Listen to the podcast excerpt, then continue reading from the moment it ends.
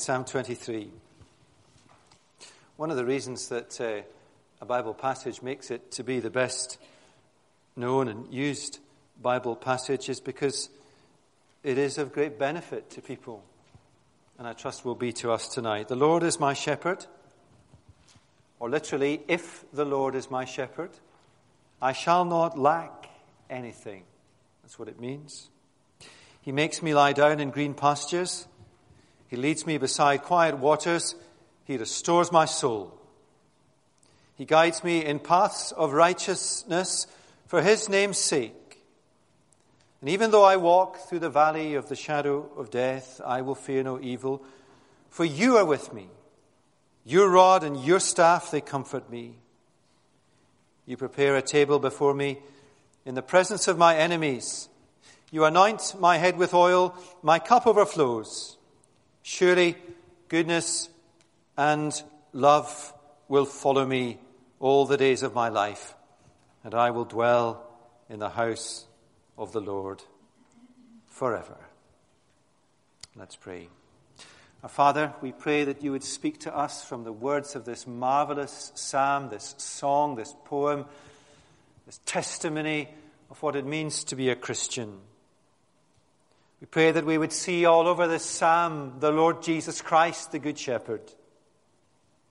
We pray that we would find comfort and confidence for our souls as He shepherds us through life. We pray that in Jesus' name and for His sake. Amen. Now, if you open up the service sheet, you'll see six headings and a summary which makes seven, which is the perfect number. Or two times three plus one. And I think the best way to deal with this psalm is just to take it as it is and build up a picture of what the psalmist does. Just to begin, though, before we look at each of these points in turn, I wonder if you have ever seen this kind of picture, perhaps uh, on a wall of a house or poster or a frame picture. In the foreground, there is a shimmering blue lake. On one side of the lake, there are pine trees, the sun glinting through the trees. On the other side of the lake, a lush alpine meadow, the shepherd leaning on his crook, surrounded by contented, clean sheep with some newborn lambs frisking around. And to complete the idyllic scene, there are snow capped mountains far back in the distance, piercing a bright blue sky picture postcard scene in the Bible text that overlays the picture, or in the top right hand corner, the Lord is my shepherd, I shall not be in want. He makes me lie down in green pastures, and He leads me beside quiet waters. He restores my soul. And I guess we could argue that the picture postcard is not inappropriate for these verses. What about verse 4? Even though I walk through the valley of the shadow of death, I will fear no evil, for you are with me. That is a very different picture. The dark valleys of life, the depths, the struggles, and the darkest valley of all, the valley of the shadow of death. Now, my point is that these pictures, these picture postcard scenes with Bible texts are not wrong. But they do rob the psalm of its power. Because these pictures, these postcard pictures, are pictures not of real life. And this psalm and the Bible, every part of it, is about real life. One of the great truths we have seen as we've studied Romans 8 is that the Bible speaks right into the coalface of real life. In fact, I would say that the Bible is the most realistic description of real life that there is. This psalm is about real life, your life and mine.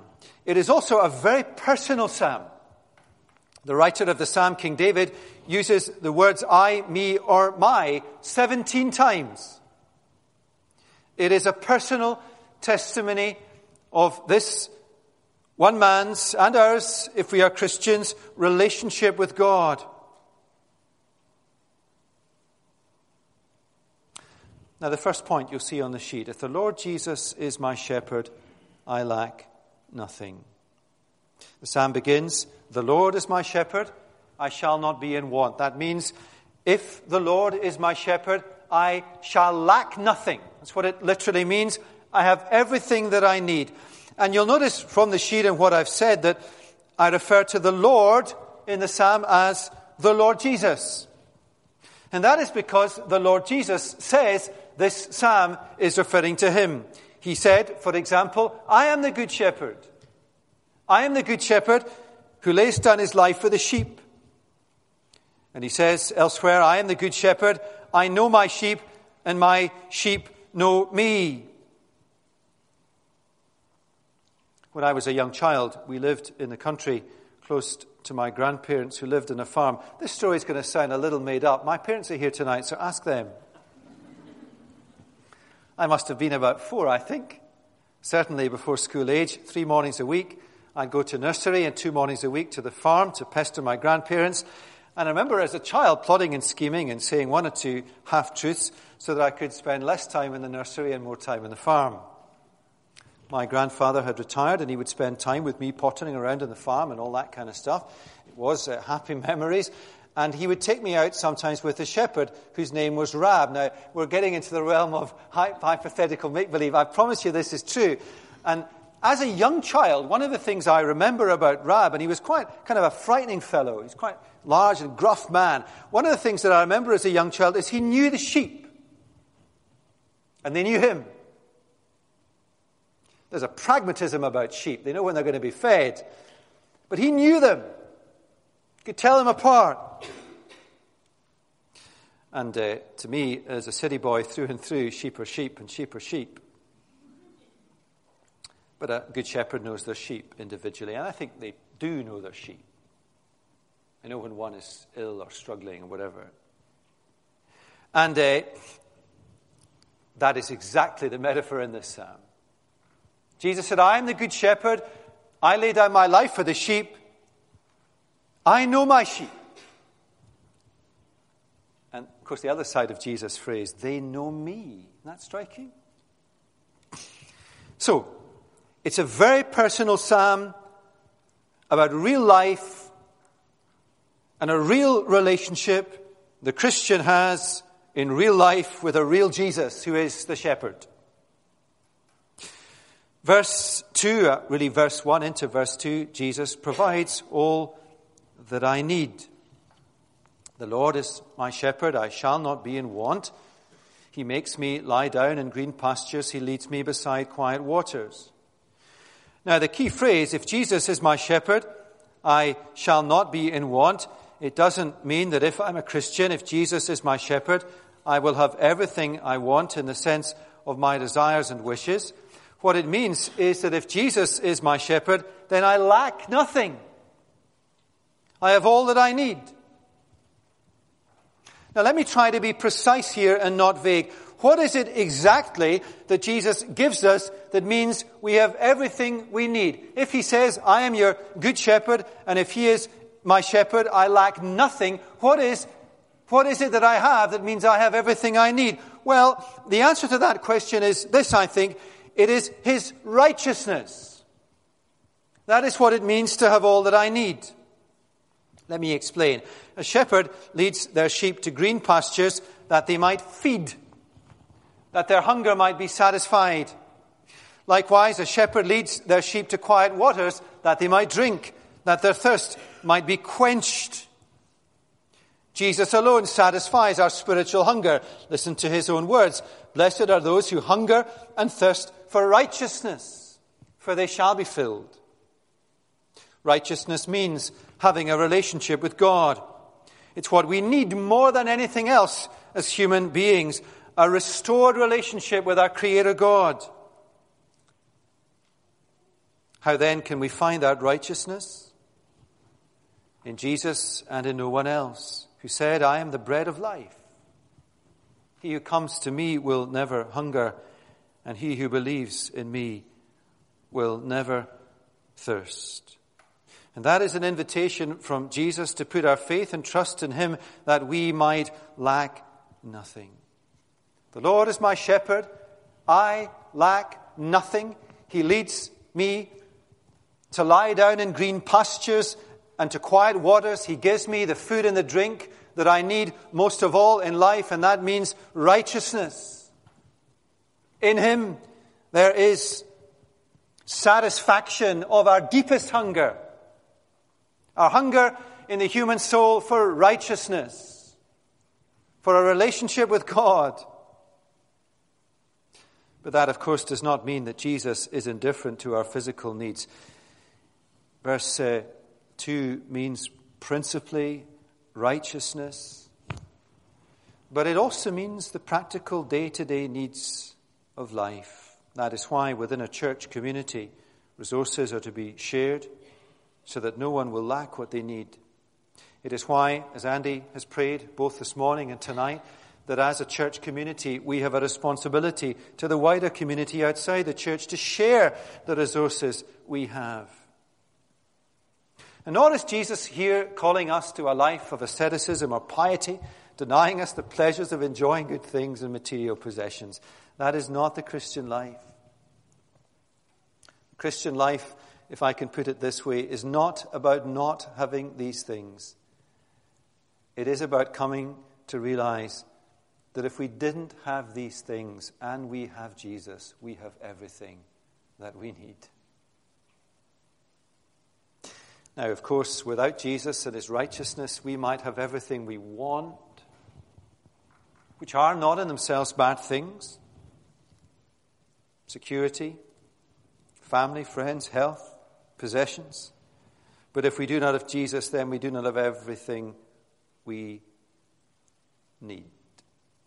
That's why this psalm is such a an often used psalm at funerals. I think probably for the bit at the end, verse 4, and the bit that comes in verse 5 about the bit beyond the funeral.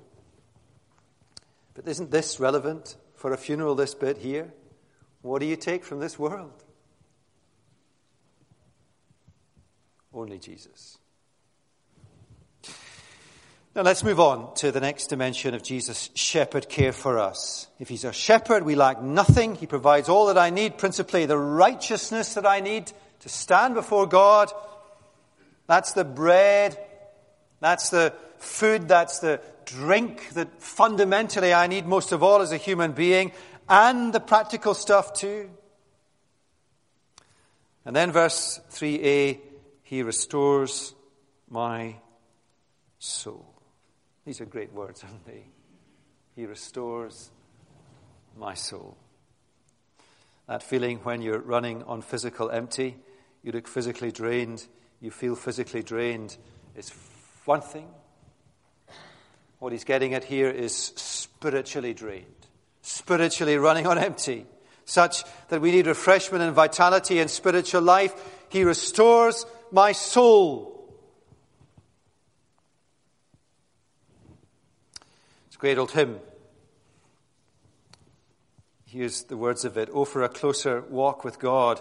Where is the blessedness I knew when first I saw the Lord? Where is that soul refreshing view of Jesus and His Word? You know, when you go to sleep at night and you're just exhausted, and you wake up and you feel refreshed. The older you get, the less often that is, i.e., waking up feeling refreshed. And in some ways, this is what the psalm is talking about here. The shepherd that is the Lord Jesus for us in times when we need that soul refreshing restores our soul. He lifts up our soul. Oftentimes for me it is when you gather with other Christians and study God's word and sing. Behold our God seated on his throne. How great is our God. He restores our soul.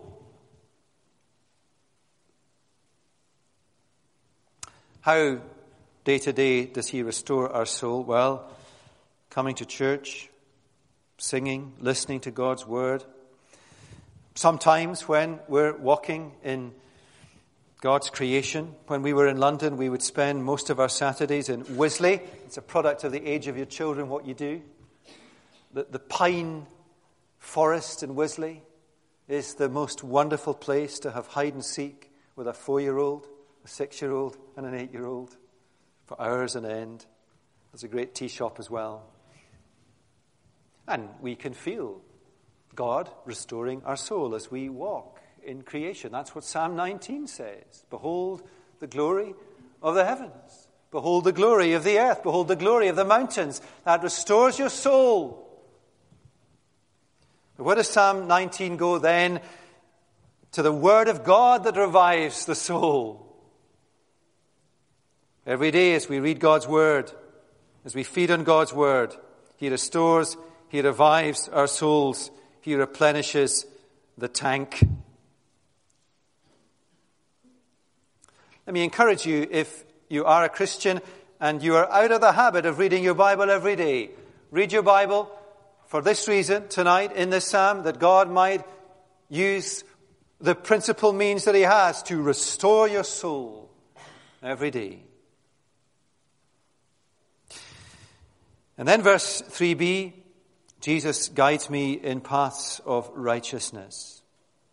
He guides me in paths of righteousness for his name's sake. Now, we saw earlier that faith in Jesus Christ gives us the status of righteousness. He provides all that I need. Remember, verse 2 all that I need is to be righteous before a holy God. And we get that through Jesus Christ, the Good Shepherd who laid down his life for the sheep that his righteousness might be mine and yours. But here, in the second part of verse 3, we are reminded that Jesus not only gives us that status of righteousness, but guides us in righteous living. Wisdom, for example, guidance to make the right decisions, to make the right choices in life. Wisdom in the way that we live our lives. Wisdom in the way that we speak and act. One writer describes it like this When the Lord, who is my shepherd, guides me in paths of righteousness, it means that Lord Jesus guides us in the basic direction of our lives. And how does God guide us? Well, principally, in the same way as He restores our soul through the living Word of God. Blessed are those, Psalm 119, who walk according to the law of God. Blessed are those who walk in his ways. The word is a lamp to my feet and a lamp for my path.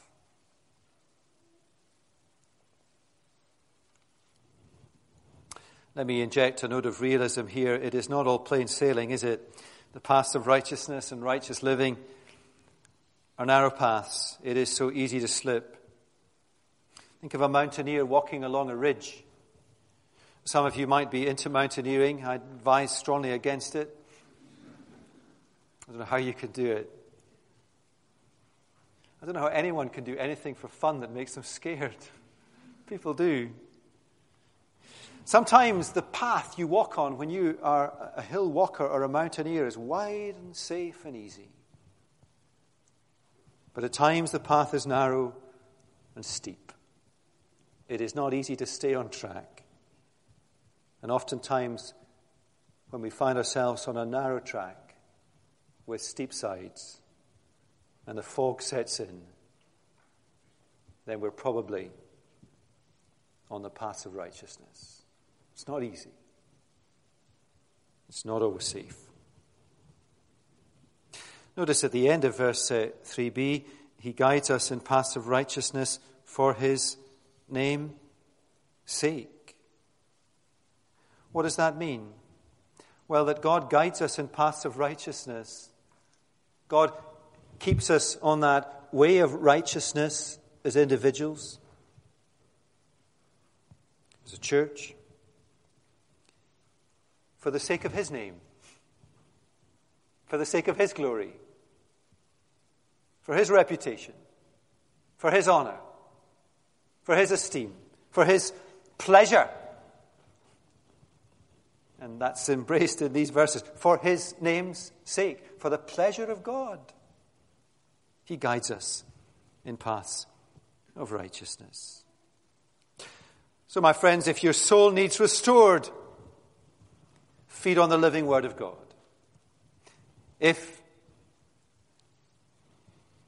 if you feel you've lost your way on that path of life and want to get back onto the path of righteousness, read the Word of God. Live in the Word of God. Make it your habitat.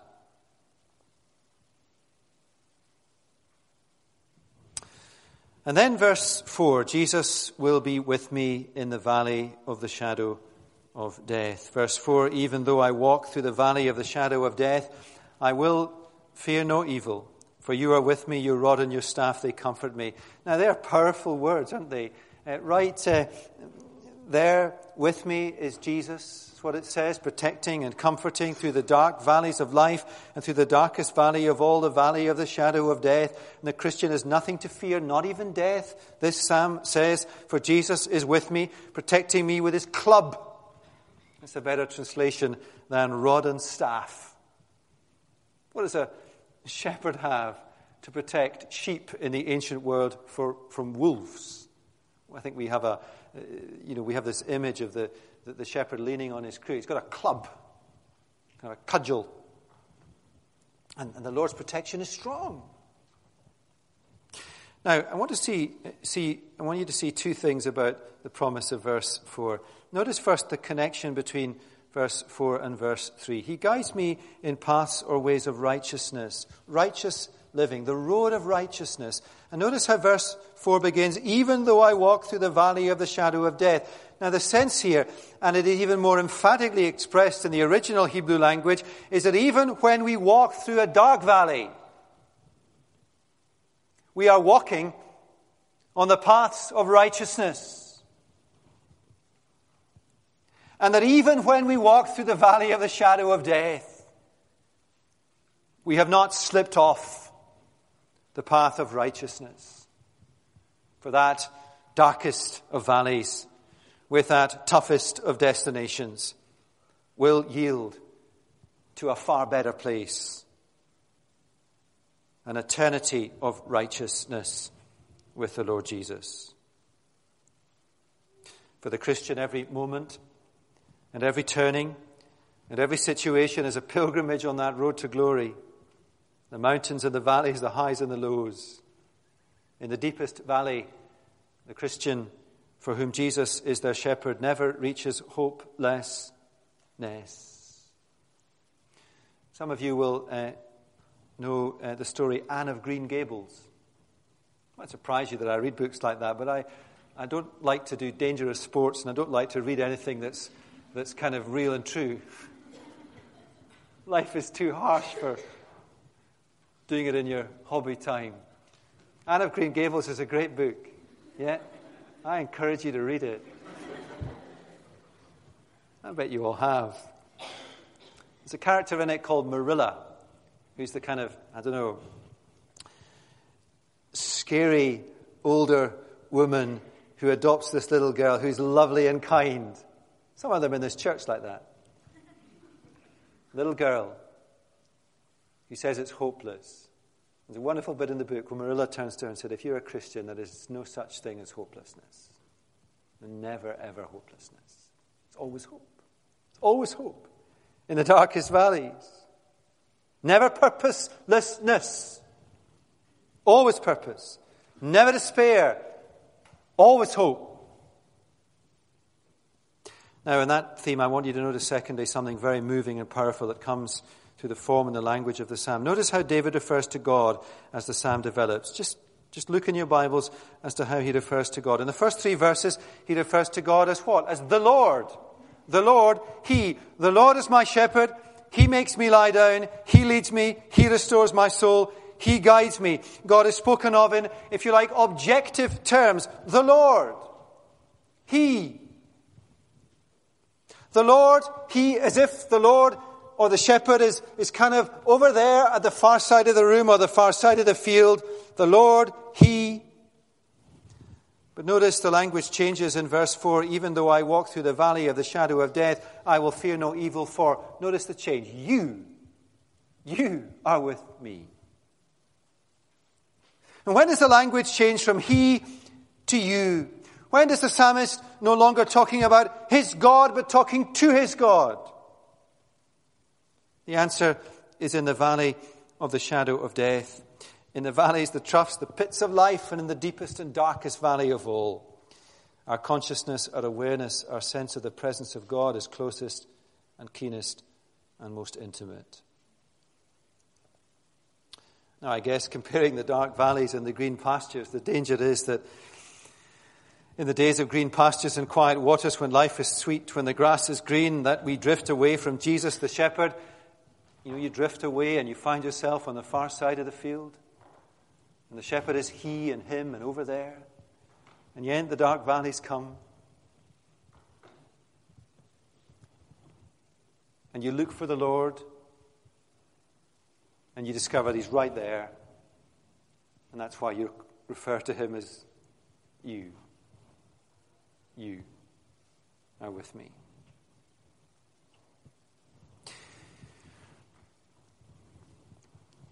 And I guess it's not our habitual default when we go through the dark valleys of life to run to the Good Shepherd, is it? But often He, always He comes to us. And when we turn, He's there. You are with me. Now, on to verse 5, and just a brief comment on it. You prepare a table before me in the presence of my enemies. You anoint my head with oil. My cup overflows. Jesus is preparing a place for me at the heavenly banquet. The picture is suddenly changed from dark to light. Notice the path of righteousness has not changed, but the picture has changed. Jesus is no longer the shepherd, but the host at the banquet. Verse 5 is where verses 1 to 3 and verse 4 in particular has been heading. Jesus, the Good Shepherd, leads his followers through life, through paths of righteousness, through the valley of the shadow of death, into glory, into eternal life. And Psalm 23, verse 5, speaks of that glorious inheritance that is kept for us. We are kept for it, shepherded through life, through death, and into glory. And that brings us finally to verse 6, which is a summary of the psalm Surely goodness and love or mercy will follow me all the days of my life, and I will dwell in the house of the Lord forever. Now, this uh, final verse divides between a description of this life and a description of eternity. The first part of verse 6, verse 6a, is a summary of verses 1 to 4. Surely goodness and love or mercy will follow me all the days of my life. That's a summary of verses 1 to 4. The Lord Jesus, who gives me everything I need, who restores my soul, who guides me in paths of righteousness, even through the darkest valleys and even through the valley of the shadow of death. What does that mean in summary? Surely goodness and mercy will follow me all the days of my life. Now, the word follow is better translated as pursue.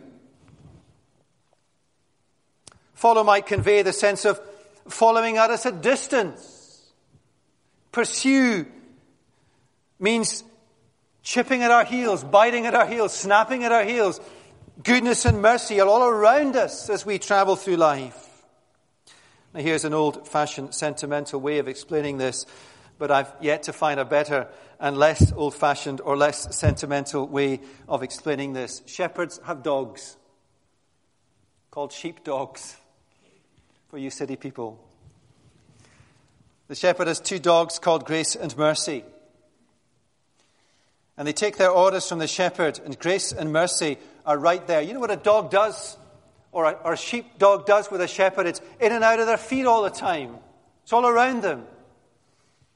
And goodness and mercy, or grace and mercy, are right there around you. As one old fashioned writer says it, but hits it with a nail in the head, you can almost feel their breath in your life. But they don't frighten you or hurt you, they protect you and guard you. The shepherd needs his sheepdogs to protect the sheep. Jesus has grace and mercy, pursuing us in our lives, for the Spirit of Christ lives in us. And the second half of verse 6 points us to eternity, and I will dwell in the house of the Lord forever. Repeats the point made in verse 5, emphasizing that the heavenly banquet in the house of the Lord is for eternity. The last word of the psalm is obscured by our English translations. The last word in the psalm is the Lord. The psalm literally ends, and I will dwell in his house forever, the Lord. How does the psalm begin? The Lord. How does the psalm end? The Lord. How does true life begin? With Jesus. How does life on this earth end? For eternity's safety in Jesus and with Jesus. You see, the psalm begins and ends with the Lord. Where is your security to be found? For life and for death and for eternity, not in the green pastures, not in the still waters, not in anything else other than Jesus Christ, who is our righteousness. I quoted at the beginning of the sermon Jesus' words in John 10:14, "I am the good shepherd, I know my sheep, and my sheep know me." I wonder if you know Jesus as your shepherd. Many of us do. What if you do know Jesus as your shepherd, let this psalm speak to your soul and say to you that you have everything you need because you have his righteousness. You stand as a child of God before God. You have within you, by the Holy Spirit, the Word of God in your heart that restores your soul as you read it. You have within you the Holy Spirit, who is at the control center of your life and directs you on paths of righteousness. They may be narrow, the cliff may be steep, the fog may be around you. But if you are on the paths of righteousness, then you're safe. And you will go through dark valleys. You will. We do. And you will go through that darkest valley of all. And you will discover, and let me tell you, this is true as I have walked with people through the darkest valley of all. I've seen somebody else walk with them through the darkest valley of all, and that is the Lord Jesus. And the Lord Jesus in these darkest valleys is not he or him he is you. You, Jesus. Right there with you. In remarkable ways. And the path of righteousness goes right through that valley. How? Because of verse 5 there is a heavenly banquet beyond. So if you know Jesus, if he is your good shepherd, you have all that you need for life. Maybe here you don't know Jesus as your good shepherd and you want to know him. Maybe you're not at the point yet when you have enough confidence in what you read or questions answered to know him. If that is you, then I encourage you to spend time with someone studying the Word of God that you might meet the living Christ and get to know him. Or maybe tonight at the end of another Sunday. Maybe you've not been in church many times in your life. But you know enough about Jesus Christ and who he is and what he has done and how he has laid down his life that you want to trust him now. You want to believe in him. Well, as I pray, you join me in a prayer of turning and trusting in the Lord Jesus as your shepherd. Let's pray. Father, the Lord Jesus said, I am the good shepherd who lays down his life for the sheep. Thank you that you said your Son to lay down his life that our sins might be forgiven, that we might be given his righteousness, that we might from that point live a life of righteousness in him. And have the confidence that as we walk through life with all its ups and downs, not least these darkest valleys, that He is with us, not distant, but right there with us. And that for those who believe in Jesus, there is everlasting life in a new creation. Help us, Lord, if we are Christians, to trust in Jesus as our shepherd. And Lord, if we're not yet a Christian, as we look at Jesus Christ who laid down his life for us on the cross, help us, Lord, by your grace and mercy, to lay hold of Jesus for our salvation. And if we're not yet ready to do that, we pray that we would keep coming and keep listening and keep learning about who this wonderful man Jesus is. For there is no one like him. There is no one to be trusted more than him. And there is no one who is able to do what he can do for us in life and in death and in eternity. I am the Good Shepherd. I know my sheep, and my sheep know me. May that be true of every one of us in this room. We pray in his name and for his sake.